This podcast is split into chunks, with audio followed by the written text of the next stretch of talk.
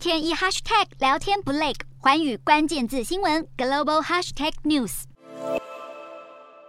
时事评论家谢金河分析，从四个迹象可以看出，中国经济压力正逐渐浮上台面。首先，财政压力加重。中国今年上半年财政收入为十三点三二兆人民币，比去年同期减少两兆元；而财政支出十八点三七兆人民币，比去年同期增加两兆多人民币。上半年财政赤字来到五点零五兆人民币，其中地方政府支出为二点一九八亿人民币，比去年同期七千八百四十六亿人民币多了将近三倍，预计额外的金额就是拿去做核酸检测，导致地方政府越来越缺钱。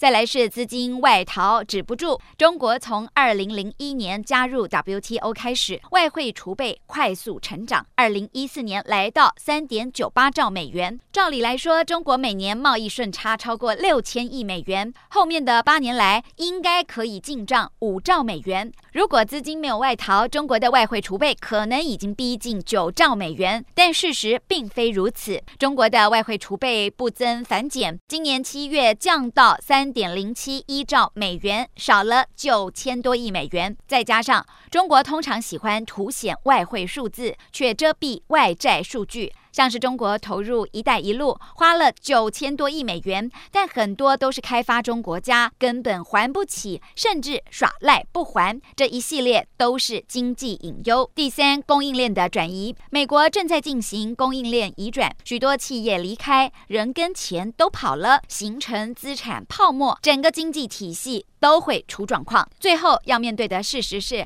中国的高速成长期恐怕已经是过去式。今年受到疫情影响。各大城市都出现负成长，例如上海封城，让第二季经济成长只有百分之零点四。经济危机恐怕出现滚雪球效应，